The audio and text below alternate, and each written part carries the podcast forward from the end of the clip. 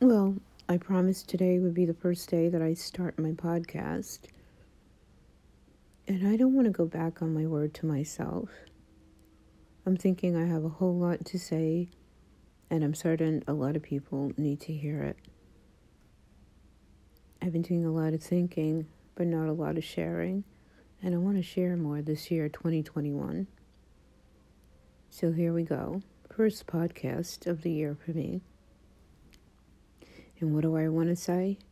Well, I want to say welcome to 2021. It already started out pretty fierce. I'm looking forward to each and every moment, though. I've been covered in darkness for some time, and every single day I pull the shades up and reach for a little more light. I see the light, and I want you to see it too.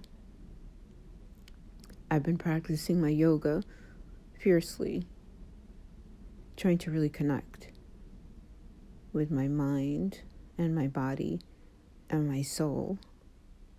And it's working. It always does. Anyway, that's all I have for today. Peace.